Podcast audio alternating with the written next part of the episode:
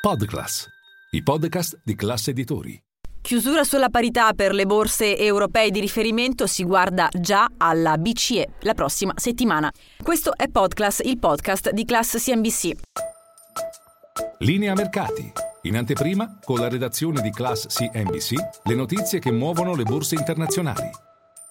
Azionario praticamente invariato in chiusura per il Cacaran di Parigi e per il nostro Fuzimib che riesce però a spuntare e recuperare la soglia dei 27.000 punti. Leggera debolezza in chiusura invece per il DAX di Francoforte. Sono mercati, sono operatori di mercato che sono in posizione attendista. La prossima settimana l'appuntamento è con le banche centrali giovedì. Infatti la Banca Centrale Europea farà capire, comunicherà al mercato l'entità del rialzo dei tassi di interesse interesse per il mese corrente. Il giorno precedente, ricordo, spetterà alla Fed, la Federal Reserve statunitense. Quali sono stati oggi i titoli più acquistati sul nostro MF Italy 40?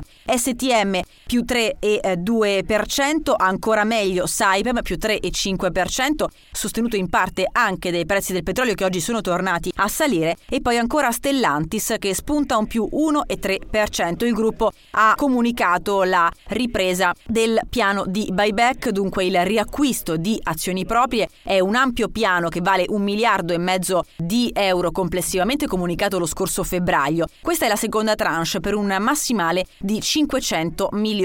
Si apre oggi, si concluderà il 7 settembre 2023. Quali invece i titoli più venduti? Fineco, un calo di oltre il 3% nonostante oggi i dati di una raccolta positiva per il mese di maggio e poi ancora debolezza per Leonardo e Unicredit. Attenzione anche al fronte obbligazionario, lo spread si chiude in area 180 punti base, il rendimento del nostro BTP a 10 anni torna passo dopo passo a salire, siamo al 4,24%, comunque non distante naturalmente dai valori di ieri. Fronte obbligazionario non possiamo non parlare anche del BTP valore, lo strumento obbligazionario che il MEF, il Ministero dell'Economia e delle Finanze, ha pensato, ideato per i risparmiatori privati. Dopo il boom delle prime due giornate in cui il MEF ha raccolto oltre 10 miliardi di euro, oggi ancora un'altra giornata molto fruttuosa. Sono state 4 miliardi e 170 milioni il valore complessivo delle domande per questo strumento, per il BTP Valore, uno strumento ancora in offerta fino a venerdì 9 giugno.